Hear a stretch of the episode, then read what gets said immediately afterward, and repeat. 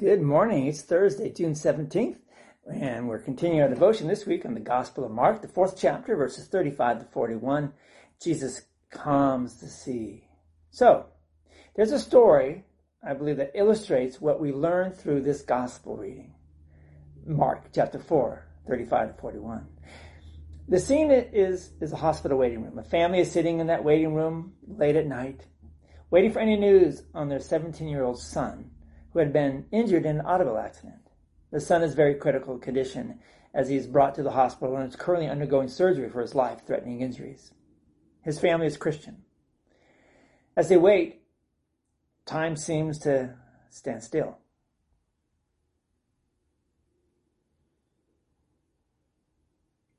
The son, who's very critical, and the family struggles they ride the roller coaster of silence and emotional outburst.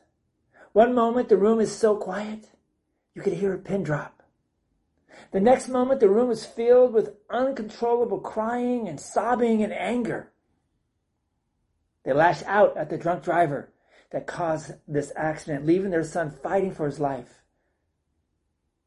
Their son is in surgery for his life threatening injuries.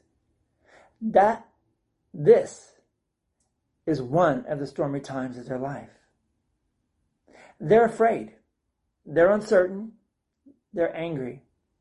A nurse finally comes into the waiting room and she offers to pray with the boy's parents for a few moments as they wait.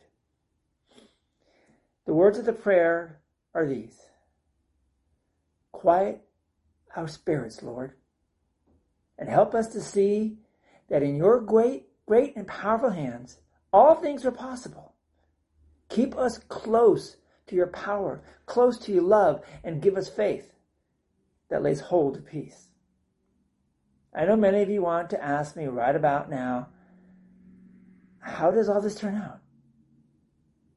Well, I will not tell you either way what happened to that young 17 year old teenager that day. As you all know, and some of you have experience, these things can go either way. I will share with you something the mother of that boy told her pastor 10 years later. She said this In all my life, I never knew such peace as in those moments of prayer. Voyaging in the ship of the church, we are buoyed up by the words and the promises of God in baptism. We are given new hope and strength, knowing that our captain is the gracious Lord Jesus Christ. Eventually, the winds and the waves will cease. But just as crucial is the turmoil inside the frightened and fearful Christian. Jesus has the power to bring peace to both.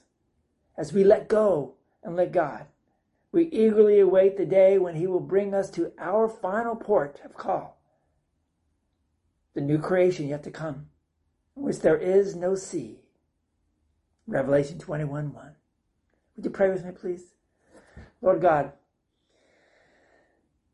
may my soul hold on to the peace that surpasses all understanding, the peace that comes only from you. Amen. Thank you for being with us today. Ponder that, what we shared today. Ponder that as you remember the storms of your life. Where did you turn? What did you feel? Did you know the peace that surpasses all understanding? It is yours. God gives it to you. Go in that peace and serve the Lord. We'll see you tomorrow as we wrap things up.